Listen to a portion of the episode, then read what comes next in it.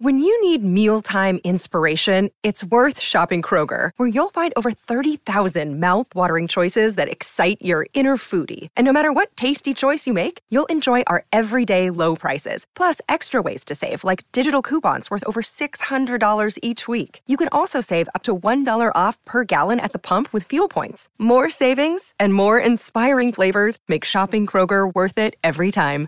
Kroger, fresh for everyone. Fuel restrictions apply.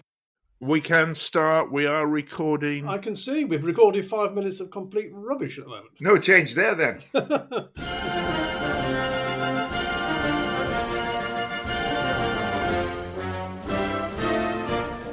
Hello, and welcome again to another edition of Football Ruined My Life. And although we're the reverse of a strictly topical podcast, we're going to talk this week about the implications of something that happened recently.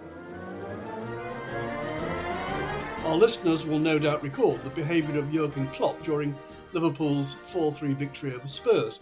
I've always been something of a Klopp fan, I have to confess. I think he gets Liverpool and he cares about the city compared to, say, Guardiola, who's never given a tinker's cuss about Manchester, but that's by the by. But I was sad to say that I was actually really upset in a kind of Tunbridge Wells Colonel sort of a way by Klopp's behaviour in a match against Spurs. Because at one point, after a refereeing decision he presumably disagreed with, he was discovered by the camera lying full length on his stomach on the ground. Now, I can't remember whether or not he was beating his fists, but the image of an enraged toddler was clear enough. And presumably, this infantile behaviour is excused because it demonstrates passion. Hmm. so we were thinking passion in football, good or evil, because of course passion is frequently a force for good and the fundamental reason that we all care about the game. I'm joined this week, as ever, by Paddy Barclay and by John Holmes, and together we have a pretty long lifetime of experience with passion. We're all passionate about the game, one way or another. And I'm surprised myself at being so appalled at mm. Klopp's behaviour. John, did you feel a similar sense of disappointment with Klopp's behaviour? Yes. I mean, as you say, there's a lot to admire about Jurgen Klopp you're right, he does get the town and so on, in a way that actually no manager has since Shankly. But one would look back and say, Bill Shankly, would he have ever done that? He was a notorious bad loser, and on one occasion, having lost to the Germans, was apparently heard running up and down the corridor saying, We won the fucking war.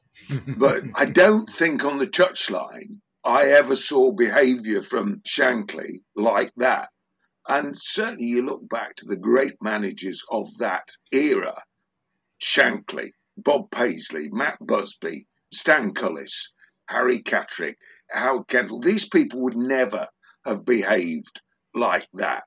And Brian Clough, certainly, whatever else he did on the touchline, indeed, on one famous occasion, of course, he ran on the pitch and punched a fan, but I think our old friend alcohol had something to do with that, which no yes. one was prepared yes. actually to call out at the time. So that's discredit to your profession, Paddy, but we can now call it out because that was the booze that had got to him and so yes, on, as it did.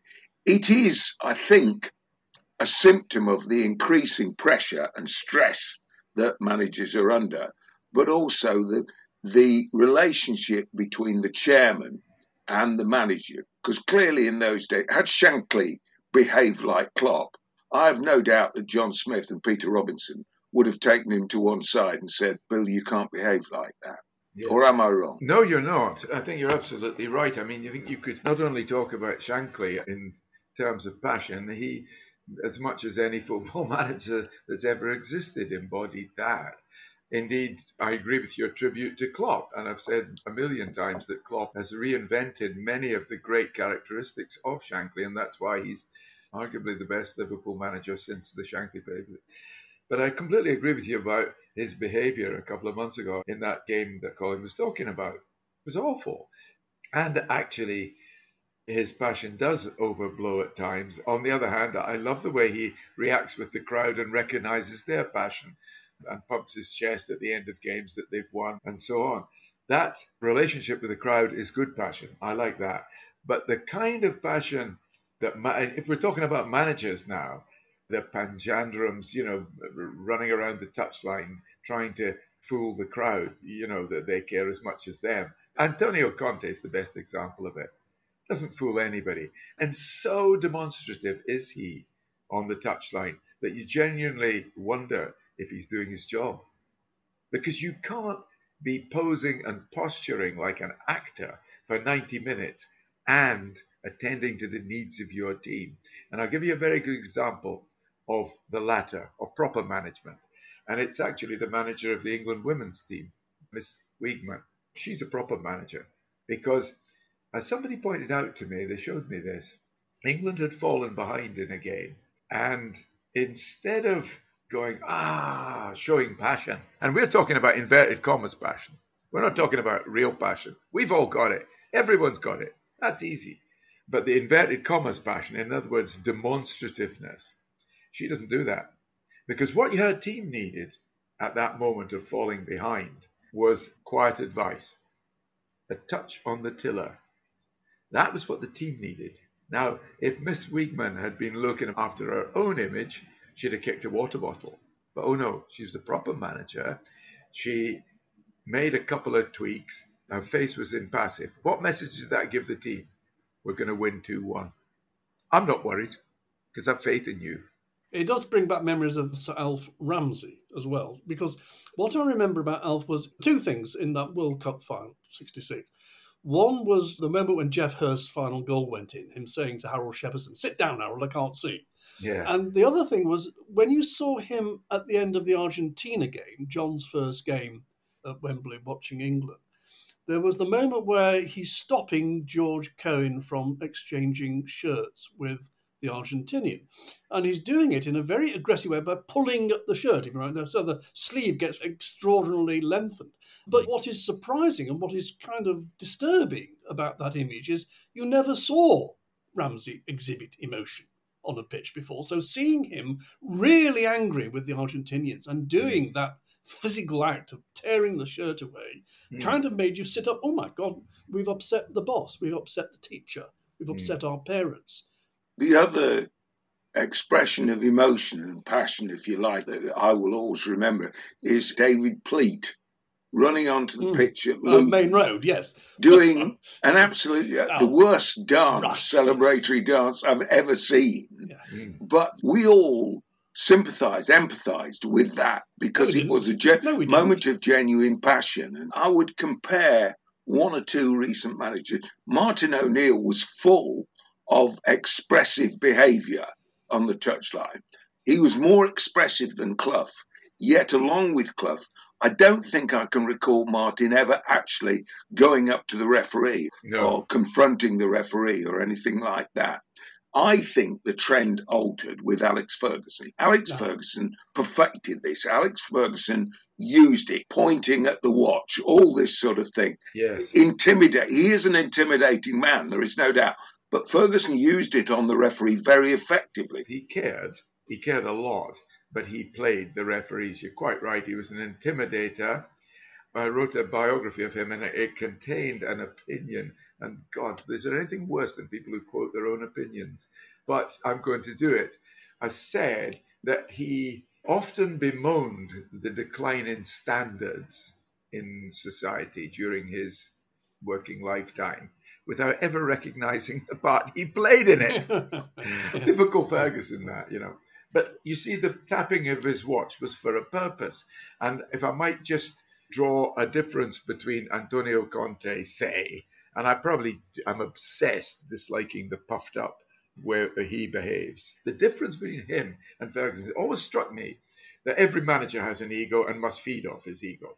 But the trick is to hide it. Now, every time Ferguson tapped his watch, every time Ferguson snarled at a referee and you saw it on the telly, your assumption was always that he was doing it for Man United. Oh, yeah. With Conte, the impression that comes over to me, and presumably to his players, is, oh, life is letting me down. You know, why does everything happen to me? Ferguson, every time he did it, you got the impression, the players got the impression he was doing it for the cause not for himself personally. Inside, and I know this for a fact, he had as much insecurity as anybody on the planet, and he was driven by insecurity as much as his own undoubted brilliance. It seems to me that when they started painting those stupid white boxes on the touchline, it became a theatre, it became a stage. Managers were therefore presented with a proscenium arch, as it Yes. were, in which they can demonstrate their alleged passion. And I think the Premier League is as culpable as the managers who exploit it. It's part of the product. Well, they're actually they're not even effective. Are they? Arteta spends all season outside his box, Mm. and occasionally you'll see the fourth official trying to put them back, and he just ignores it. Nobody does actually very much about it. Paddy's right. You see, you've got to identify the difference between the self-serving, ego-driven behaviour of someone like Conte against someone like Ranieri, who actually really communicated with the crowd extraordinarily and has been sacked more places than I've had hot dinners. and one has to question how much he actually had to do with Leicester winning the league. But he made the crowd smile with him. He definitely showed passion and everything else. I remember when we did win the league after the Sunderland game, he almost broke down in tears. Recently, there's been Brendan Rodgers, who shows virtually no emotion at all, Mm. and who the crowd never really came to terms with, despite the fact I think Brendan Rodgers is undoubtedly a much better coach Mm. than Ranieri. So the relationship between the crowd and the manager, and this goes back to Shankly again, doesn't it? You know, there was a moment, somebody said to me at the time when Bill did finally decide to retire, he went round after they won the cup and he was sort of bowing to the crowd. Mhm. It was sort of paying homage to the fans there. There was that level of communication that some managers can get that is hard to express. The Mm. first bit, you know, I was thinking about managers and behaviour and passion and so on. Malcolm Allison, very passionate. The first time I saw a, a manager get sent off was one Malcolm Allison for Plymouth Argyle over some ludicrous minor offence in about 1965 in a League Cup tie that mattered not a jot. But the one, Don Revie, Leeds versus West Brom, that was out of a sense of persecution. Revie was driven by this insecurity Yes. that people had it in for him, in for Leeds. And from that came, you know, these attempts to bribe the opposition and all that sort of thing. Mm. So one has to look beyond the initial bit. If you're looking at Klopp and you're looking at the passion, you have to say to Klopp, who has since apologised, incidentally, which is interesting, is it the pressure on them, the stress on them now? But the stress has always been there, but not quite as much. I mean, you used to get player changes, you know, Yeah, yeah. announced to the crowd. Now you get managerial changes. Chelsea change managers all the time. Leeds change managers every time. Mm. It's just gone balmy. Mm. A majority of clubs have changed manager in the Premier League last season. Mm. Some of them more than once. I just go back to Allison for a moment because that was the most fascinating relationship between Mercer and Allison. The reason it worked so well is that Mercer was exactly the reverse of, of Allison. You had all that passion, overt passion from Allison, which in, enthused the players and enthused the crowd. But you had this smiley, jokey character who clearly had a wider, more Olympian view of, of what had just happened. That's how he came over to the crowd. So we loved them both, which is why the year I spent, well, the pre-season training time I spent with the club, the two have fallen out. It was the most fantastically awkward moment where Mercer thought I was a spy for Allison, and Allison thought I was a spy for Mercer. It was a horrible situation to be in. It really was, but that was the problem, was I loved them both. It was like mummy and daddy falling out. And that's exactly how the players felt. Colin Shindler, double agent. but Paddy, what do you feel about the box on the touchline? If I had my way, my box would be painted in the second tier of the stand, and managers would do the job properly, by which I mean would prepare the team through the week, would give them their final instructions in the dressing room at five to three, and would then watch the bloody match, so that they were then able to make adjustments at half time. Instead, they're doing all that, or they're expected to do that micromanagement all through the game. Talk about Ferguson, he was the last of the era. in that his final great captain, I suppose, would be Roy Keane, who was his manager for that 90 minutes. Any tweaking that needed to be done could be done by Roy Keane. Whereas now you get the impression, and I'm not saying Guardiola's not a great manager, but he's different in style because he's micromanaging during the game. Often the players run to him and he gives them a message, you know, more or less every 10 minutes. And footballers are no longer self starters. I mean, they used to say a good team needs between three and five great players because they would run the game. You know, great players in terms of leaders. Now, often great teams don't have any leaders. Manchester City being a classic example. I don't know who the captain is. I don't see anybody on that pitch with authority. No. And yet they're the best. Go on, say it. You know, I'll say it. The best team in the country, in the country by a mile. By a mile, yeah, yeah. absolutely. There is an absence in a lot of teams, though. You used to be able to be able to pick out captains. Bobby Moore's influence on the 1966 team and so on. Tony Book's influence on that Manchester City side. Absolutely. Danny Blanchflower was a real captain. Dave Mackay then became a real captain at Derby. Now captains change round routinely. Mark Noble in recent times clearly was a leader for West Ham. Ward Prowse, James Ward Prowse, is a, is a leader in the way there aren't many others about. That's been because managers have largely taken over. The relationship of a manager and a captain was something, wasn't it? Whereas now you don't have that, seems to me, relationship any longer. The managers do everything. It's perhaps a little telling that for all this time we've been talking about passion as if it was a function of the manager, when in actual fact it should be the function of the player to enact the passion in the passion play that is the game. We used to work on the assumption that the players were our representatives on the park. John, Davy Gibson was representing you on the park. You worked on that assumption, didn't you? Yes, I think he did, although he wasn't a captain, as you know. No, no, it didn't have to be because he'd be one of that sprinkling of leaders. Of course, you'd have wingers who provided no leadership input at all, nor, nor, nor, nor would they be expected. Or, or defence, either. or defending, yeah. I'll bring up an interesting point from my own, you know, area of expertise, which is producing and directing in television and film. The director is involved on the day-to-day basis in every single scene. He's the coach. He's mm. with the players. He's with the actors all the time. The best thing that a producer can do, and I learnt that to my cost quite early on in my career, the best thing a producer can do is stay away mm. and not become pally mm. with everybody you are there to provide what they call the third eye. If you become as emotionally involved with all that passion, you have no ability to stand back and say, that scene needs to go. The director says, I was up at six o'clock in the morning with the cameraman on top of a telegraph pole filming that scene. That's got to stay. And that's the passion.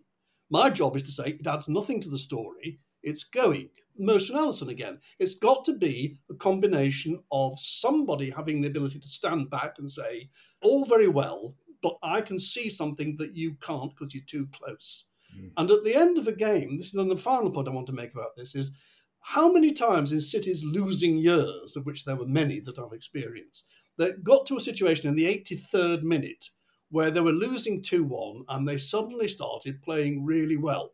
As always happens with teams, you're 2 1 up, the team comes at you, and you pull 11 men back in defence to defend, which means that you've got complete possession and you're going forward all the time. And I kept thinking to myself, well, why didn't they try this in the 23rd minute and not the 83rd minute where we're going to end up losing 2 1? The passion seems to come and go in that way. You've made a very good point.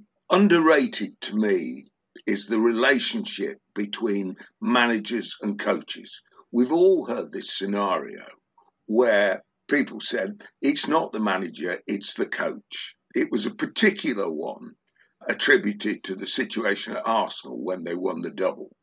Bertie Mee had been promoted from, I think, physio or yeah. whatever it had been. Don Howe was the coach. Don Howe was undoubtedly a brilliant coach and actually a lovely man mm-hmm. who got close to the players and got a lot of performances out of them and took them during the week.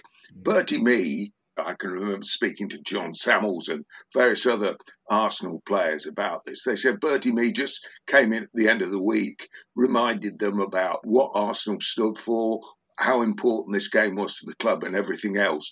But there undoubtedly was Mm. more going on Mm. in that relationship. Mm. And Don Howe, when he became a manager, was not successful. Mm. Never successful as a manager. Very brief period at Arsenal where he did quite well. But by and large, I think everybody would agree Don Howe was not successful as a manager, Mm. but was successful as a coach. Mm. He was coach, let's not forget, when England got to the semi final of the World Cup Mm. under Bobby Robson. The relationship between coach and manager, the relationship between Clough and Taylor, which I've talked about, the relationship, I've possibly mentioned this before as well, between Martin O'Neill and John Robertson and the coaches who took it during the week. Martin quite often spent all week just looking, watching them from his office. Clough often didn't see the players from one match till the following Friday Mm. when he suddenly came in and delivered a speech. Sometimes he would move on things, but whereas there are some managers who want to do absolutely everything, they Mm. do everything. And I think that's where it can run out. Ferguson is an interesting manager in that Ferguson was completely ruthless with his coaches. If they began to say, and there was a period where everybody said, oh, it's not Ferguson, it's Brian Kidd. Brian Kidd was another one who has not been successful as a manager, but has undoubtedly been successful as a coach. Colin Harvey and Howard Kendall Yes. is another one. Yes. And can I just say in square brackets that Don Howe gave me an interest in philosophy, moral philosophy, because I was sitting next to him once on a plane and he, we were talking about dirty play in football. And he said, Yeah, breaking a player's leg is reprehensible. He said, But it's okay to threaten to break a player's leg to put him off a bit. Well, that's always the first tackle, isn't it? I mean, the fullback goes in Yeah. like crazy on the first tackle to make the point. Exactly. I like to think he was using the phrase break a leg metaphorically or at least hyperbolically. Anyway, you need the coach and you need the man to stand back. The example I always think of is of Matt Busby and Jimmy Murphy. Jimmy Murphy was a great coach. He may well have been a great manager. He certainly had enough offers to leave Matt Busby and Manchester United and become a manager of big clubs at home and abroad and always turned them down. But he was undoubtedly a great coach in the sense that he would give players simple hints that would transform their careers.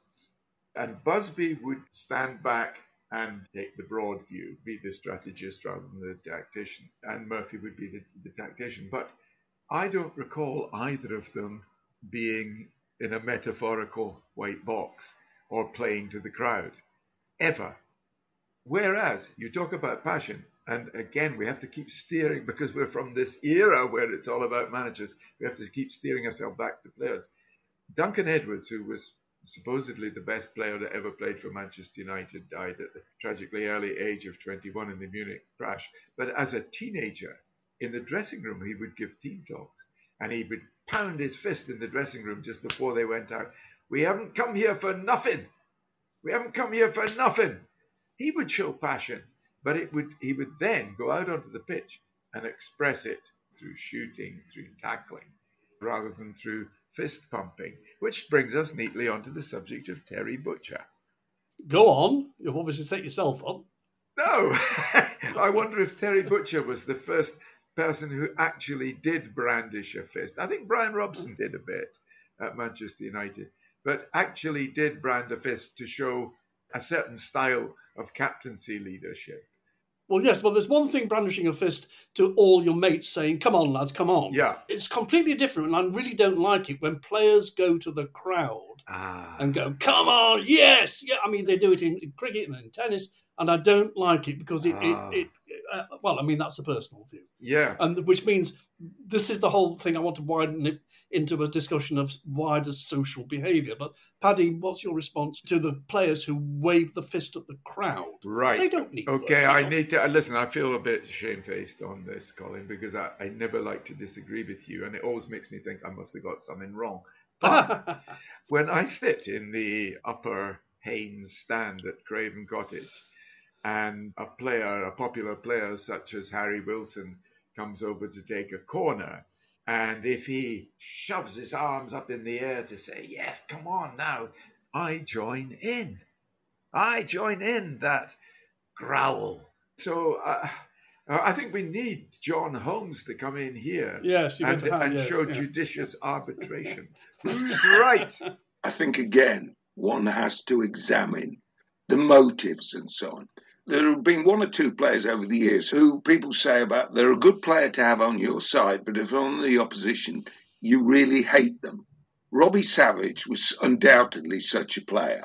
Yeah. I can remember him chasing down. On an occasion, we played, it might even have been Fulham in the League Cup, and we were losing 2 1. Steve Walsh uncharacteristically made a couple of disastrous mistakes. And the crowd, you know, had virtually accepted who we were going to go down. It's one of those games. Hmm. And Savage chased down a lost cause, as was the way he was started waving his arms at the crowd. The crowd started to have a bit of a go, and lo and behold, they got a bit noisy. And lo and behold, Steve Walsh goes up the other end and scores two goals, and they won the League Cup that year. Bizarre behaviour. I don't mind as much, but I would question these players who do that. What are they like away when the opposition fans are having a go at them? There have been players in the past. We've all used to have the experience, Homer players, Mm, you know, yeah, players yeah, that only yeah. played at home. Yeah. The one I vividly recall is a fellow called Steve Lynex, who played to the crowd unashamedly. Away from home, you'd frequently go, he's not raised a leg. They've frightened him. if you watch a team over a period of time, I think you gain a pretty clear idea. And I think it's interesting, Paddy's enthusiasm now about Fulham, because for the first time, probably in his recent career, because he's been writing about it forever, Mm, he's watching one team, yeah. seeing that team develop. It's a living entity.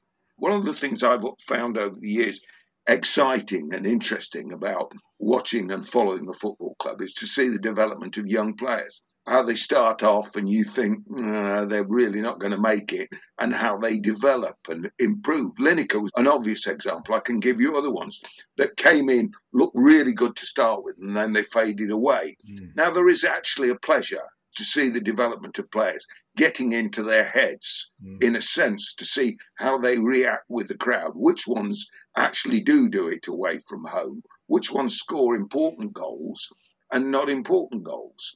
The comparison between Harry Kane and Vardy is one that a lot of people go on.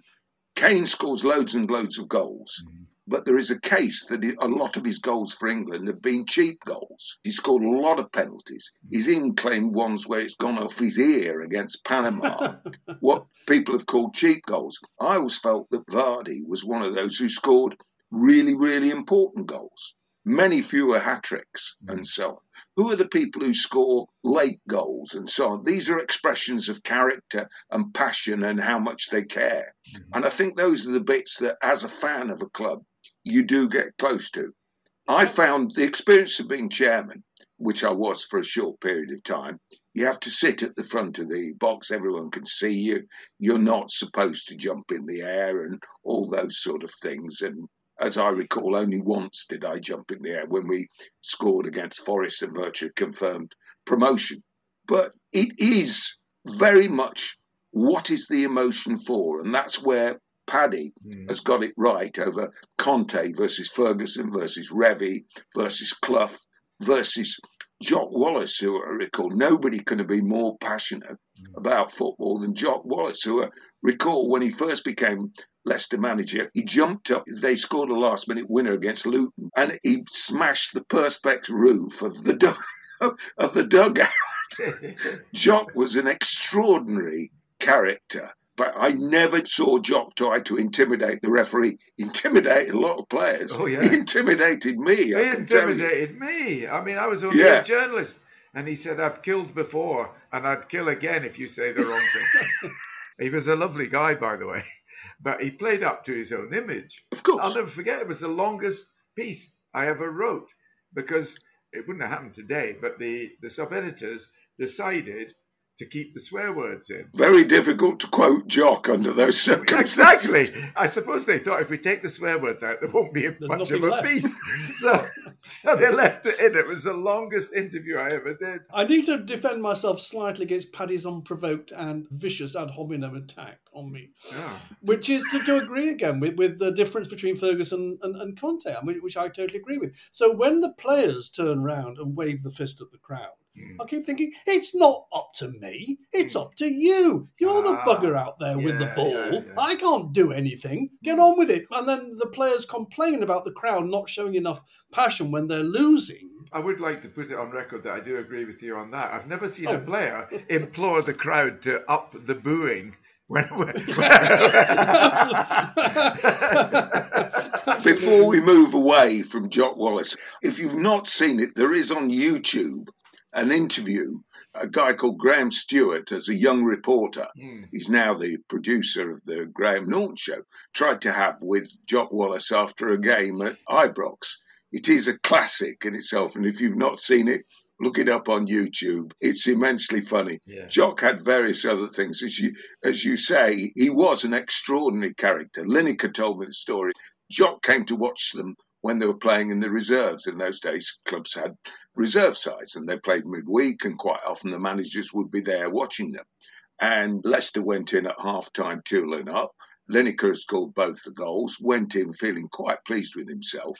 Jock marched in, who they were all a bit terrified anyway, grabbed him virtually by the throat, pinned him up against the wall, and said, Do not do this or that or whatever to him, put him down, landed in a heap on the floor, a quivering wreck. And the next morning he was called in to see the manager. And he thought, Oh, that's it, I'm finished, I've done. Jock had him in and just looked at him and said, Last night, son, you were magnificent. These days, there are a lot of managers who seem to me to try and become the players' friends. Mm. Yes. And that's because the players have more power now. yes. The old relationship, where the players knew that the manager was on their side, but they were still a bit frightened of them. Mm. I can remember watching Nigel Pearson, who was also quite a successful manager at Leicester. Nigel Pearson had the air of an old fashioned policeman. Yeah. You knew, I can't mess with this guy. Yeah. Whereas when we won the league, I can remember Christian Fuchs Mm. rushing in on a press conference with Ranieri Mm. and spraying champagne all over him. Now, they would never, ever have tried that Oh, with Nigel Pearson. He would have probably nutted them. I remember with Nigel Pearson once, I said something and he must have misheard it because there was a little silence. And that was the longest silence I've ever known. I thought, oh God, what have I said? He just raised an eyebrow. But I must just tell you what frightened me about Jock Wallace because you've just reminded me. Because he said, before we start, before we fucking start, the idea that I'm a hard manager is a load of rubbish. There's only two types of men I don't like, and that's cowards and lazy bastards. And I thought to myself, fucking hell, I, I tick both of those boxes. I'm in trouble. but oh, he was lovely. He was lovely. There's another occasion where apparently Jock was berating them after a game, and Jock had obviously certain players whom he loved for whatever reason. Yeah. And Leicester had a fullback called Tom Williams. Tom was one of Jock's favourite players. Mm. And at one point, Jock was berating them and said, because Jock fought in the Korean War Yeah. and in the jungle. That was what he was referring to when he said he'd killed people. Yeah, that's correct. And Jock said, You lot, you're all effing cowards. He said, There's only one of you I'd take into the jungle with me, and that's Tam. And Tom, in his very downbeat Leicester way, said, Well, I wouldn't fucking go. Let me draw a distinction between passion and anger because there has to be a difference. And I'm just wondering whether what we see in society at large Mm. is the idea of road rage, which can manifest itself in all different ways, not just road, but rage in general. I find myself much more willing to confront people in every walk of life who've upset me Mm. Than I ever used to do. Mm. And I'm just wondering whether this must spread into football. Football interacts with society, Mm. a wider sense of rage. There's a horrible thing when you turn on your computer in the morning. I don't want to demean anybody, I won't say who it is because I don't know. But there are various bits of news and with photographs and, and captions comes up.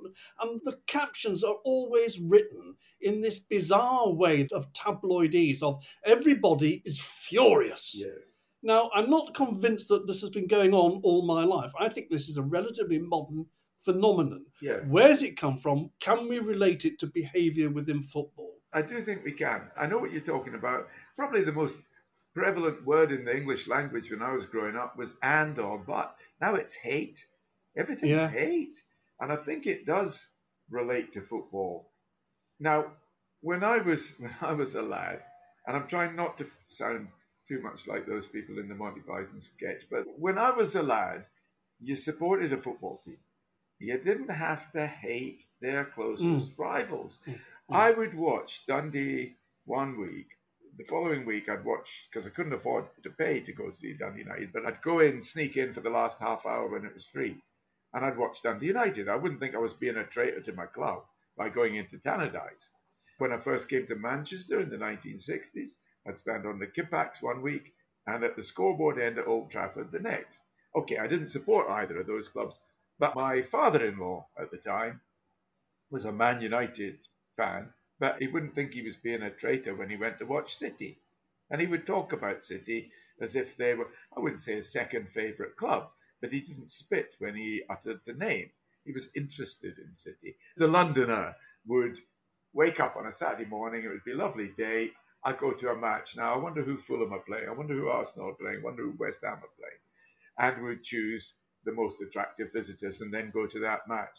Now, I've met people who are Arsenal supporters or Tottenham supporters because it applies equally to people of all creeds. But the result that matters most to them is how their rivals have got on and that it's got to be a defeat and, if possible, a humiliating one. And I think that's a difference which mirrors society. I have only two things to say, and they are I can't stand people who are intolerant, and I've told you a million times to exaggerate. What are you doing supporting a football team if you don't like intolerance? yeah, yeah, yeah. Yeah. Isn't that generally true that there is a again? I think it's probably Jon's bugbear. I mean, it, it's television. Television we see, at, I don't know, in question time. It's fair enough that we've got past the deference of the 1950s. Quite absolutely, I agree. But politicians are, are up there to be as Aunt Sally's. Sometimes they deserve it. I couldn't agree more. But nothing stops people venting their rage hmm. at whatever's happened to them at somebody else sitting on a platform. And I find that quite odd and peculiar. And it's been stoked by politicians. I don't need to mention the names. We know who they are. You know, Brexit was the classic example of Brexit debate made everybody angry. When you listen to any questions, as I've always done on Radio 4 at 8 o'clock on Friday night, everybody used to applaud the end of the speech by whichever party. During the Brexit debate, it was quite clear, even if you're listening on the radio, that half the audience was applauding one speech and half the audience was applauding the other one. Hmm. And there was a general sense of outrage of the one to the other when the other person was expressing their view. So something's happened to society that's changed us from being the tolerant nation we were. Colin, if what you're saying is that hate multiplied during the Brexit debate, it's very tempting to say so. I would have to say I think that's simplistic. And I would give anecdotal evidence of my Twitter feed where right wing people are capable of expressing themselves in a much more civilized way than those of the left. And I'm neither right, I'm either or both. You know, I read the New Statesman and the Spectator with equal relish and equal respect. But I have noticed this that the language of the left is much more undignified. The spelling is worse. Well, I have to look at a lot of Gary Lineker's feed, and I have to say that would not be reflected ah, right. in some of the stuff that comes to him, Right. including those who absolutely, despite the fact the name appears all over the place, cannot spell his name correctly. yes. It's quite uncanny. Here is a man who's been on television. His name is displayed regularly.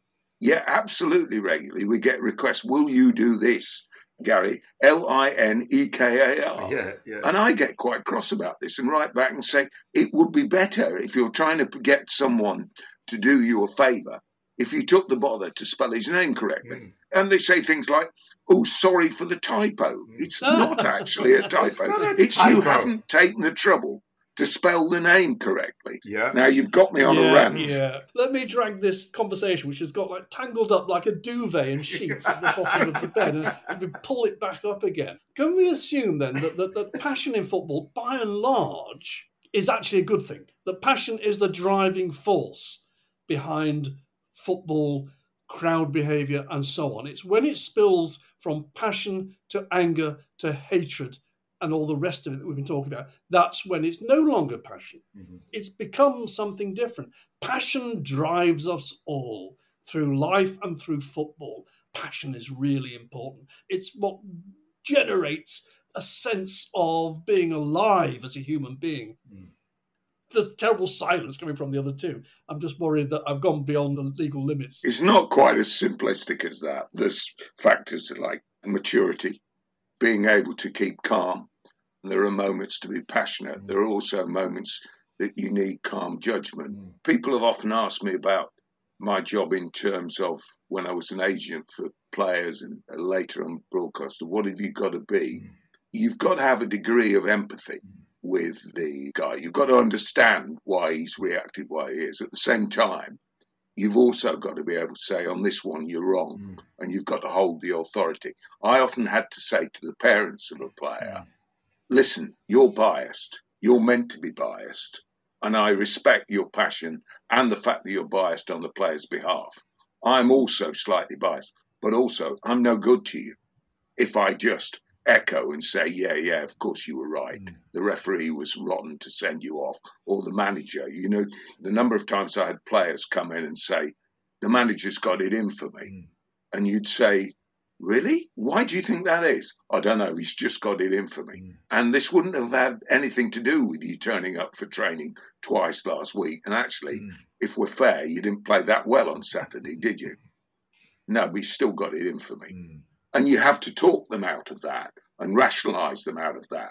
Whereas I accept that they go home and they get pretty unconditional support. That's part of being a parent, isn't it?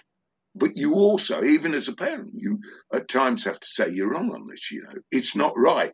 I always felt with the relationship between Martin O'Neill and John Robertson that John Robertson have the authority to say to Martin O'Neill, when a manager walks into a dressing room, I accept they have to have this feeling about them that they walk on water because they've got to tell a rubbishy player that actually he is a good player. And they've got to convince him of that. But at the same time, there has to be a coach there or someone there to say to the manager, you're not always right. And I have the feeling that John Robertson was able to do that with Martin O'Neill. I thought it was because he was a, undoubtedly a better player than Martin. But mm. when I talked to Martin about this, he said John Robertson, he felt, had an intelligence and an ability to understand the game and the world in such a way that Martin would think about decisions he had taken and so on. You know, Shankly had that, but he had Paisley in the boot room yeah. behind him. Yeah. Ferguson recycled, I think, over a period of time, mm. his second in command. Yes. The second in command is very important to play.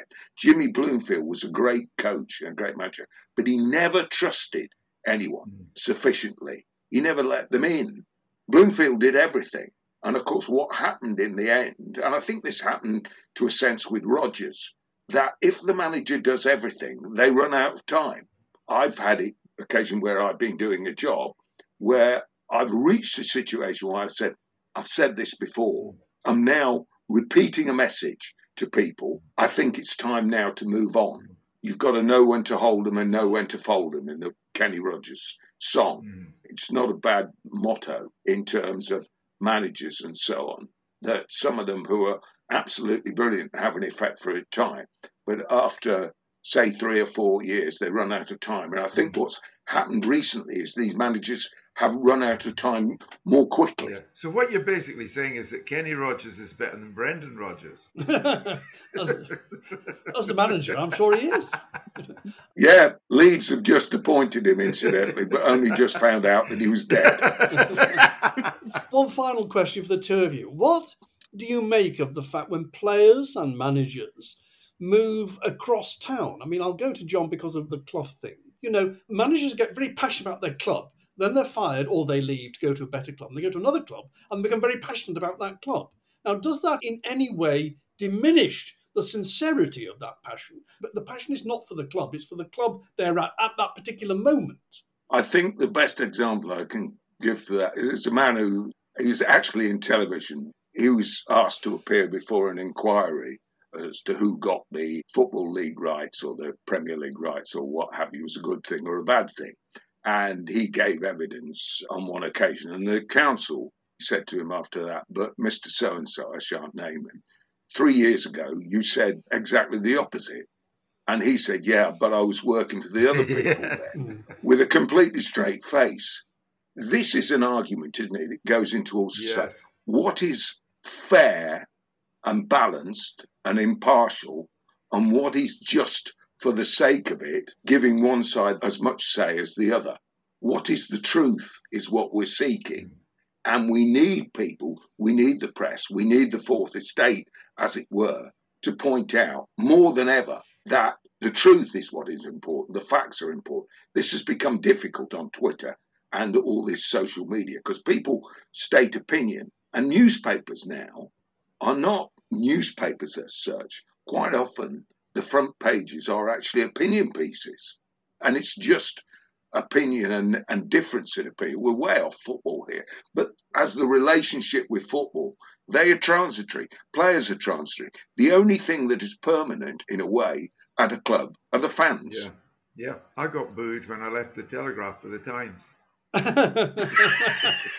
well, don't go back to the Telegraph is all I can say because they really will let you know in no uncertain terms you shouldn't have done it. But that is the point, isn't it? That the players, you know, Sol Campbell, Mm. you can't do that and expect fans Mm. who do not move across town Yeah.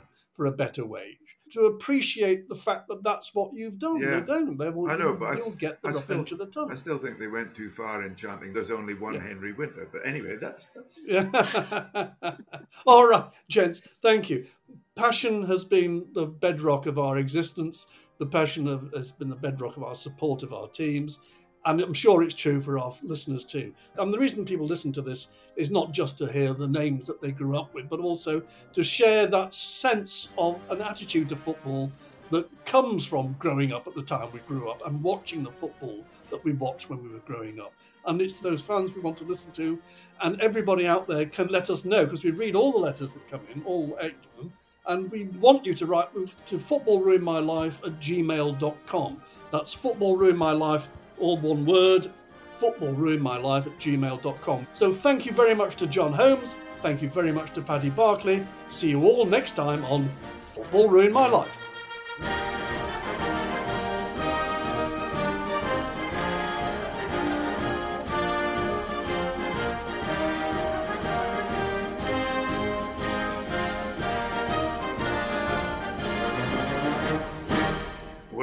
It's uh, Paul Cobrack. I feel sorry for. Edit that. Edit that. Sports Social Podcast Network.